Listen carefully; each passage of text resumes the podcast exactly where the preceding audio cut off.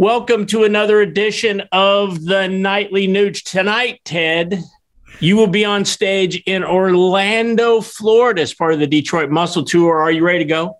You think I'm cocked, locked, and ready to rock the Glock around the clock, Dr. Spock. My guitar is in heat. It's breeding in the other room as we speak. So I'm back here hub- hubbing out of our Florida condo as we uh, commence with the uh, Florida segment, heading back to Michigan, the Midwest, over to Illinois and Waukesha, Wisconsin, and back down to Texas. So I'm here in our condo and uh, celebrating the nightly news truth logic, and common sense that reverberates in the pulse of good Americans everywhere. So let's talk about some subjects that'll really test the imagination, shall we? Yeah, well, you know what, Ted? Yesterday we talked about just the overall embarrassment of the first family, the starting from the president, you know, to Jill, to uh, Dr. Jill, I should say, and Hunter, the smartest human that uh, um, the president knows. Let's talk about uh, just how embarrassing the whole doggone administration is. Let's show our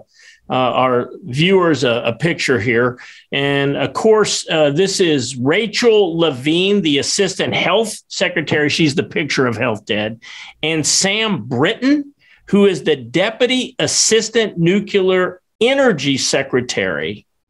And if that's not embarrassment enough, what I want to read for you, Ted, is a quote from uh, one of the Russian foreign uh, affairs officials. And he says, quote, keep going that way, our dear American ex partners. I don't think we need any long term strategies to counter you on the world stage. Wow. I mean, that is an international kick in the nuts, Ted. What's your take? We are heartbroken and you know, thank God for my music. Thank God for real music lover that keeps my spirit buoyant and the energy remains positive. The spirit, the attitude is just out of control, wonderfully positive. But let's show that picture again.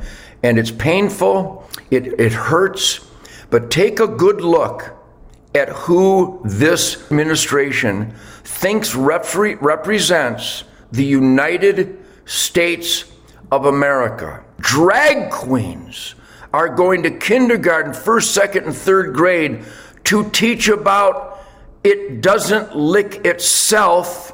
Mm.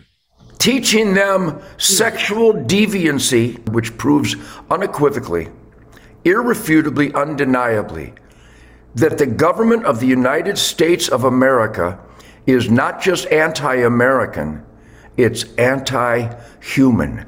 We must fight back like never before. You know, we've been doing it around the country at school board uh, elections, yes. where we're getting rid of this horrible anti education Department of Education. Stop and think there is a Department of Education that is responsible for, with the teachers' union across the board, of graduating the dumbest people in the history of anti education, where graduates of high schools in America can't read, can't write, can't speak. And that's the Department of Education. You know, our friend DeVos out of Michigan has proposed, as many conscientious, smart people would, responsible people, we should end and, and abolish the Department of Education, and we should expose the teachers union for being the satanic anti education monsters that they are. And these two deviates perfectly represent what tolerance and apathy has ushered in to the greatest nation, the once greatest nation. It still is the greatest nation, but the government so misrepresents the greatest nation that these two actually have positions of authority. And here's a little tip for you, Rachel you can't have babies, you're a man. Get over it. Wow, pretty powerful. And you know what, Ted? I know you uh, you're very busy today, and you have to go tomorrow night. Um, I want to carry this theme just a bit from what you started here as far as the education.